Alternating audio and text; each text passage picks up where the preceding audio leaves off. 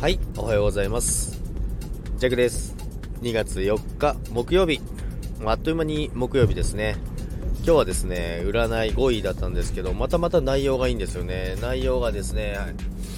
漠然としていたプランが具体化するということですね。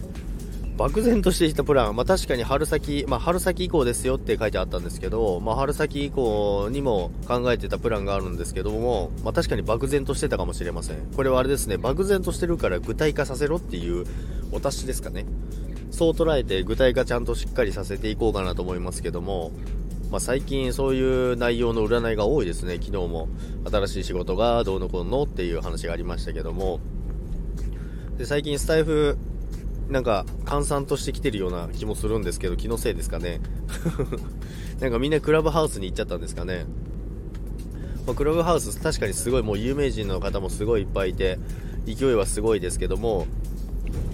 まあ、ジャックはまだ、あの部屋建てたりとかはしてないんですけども、まああのー有名な方もいるのでその人の話は部屋に入って聞いてみたりはしてるんですけどもなんかスタイフとあの絡めて相乗効果を埋めるようなやり方ができればいいなと思いながらまだやってませんけども。まあでもあのスタイフの方すごいいっぱいいますよね。あの見たらどんどんなんかフォロワーとかも勝手に増えてるんですけどほとんどスタイフの方でやっぱりその音声メディア同士って相性がいいのかなと思います。ですので、まあ、クラブハウスの使い方もいろんな様々な使い方あると思いますけどもまあ私は今スタイフメインですね。スタイフメインですね。まあスタイフの方が楽しいです、今、ぶっちゃけ。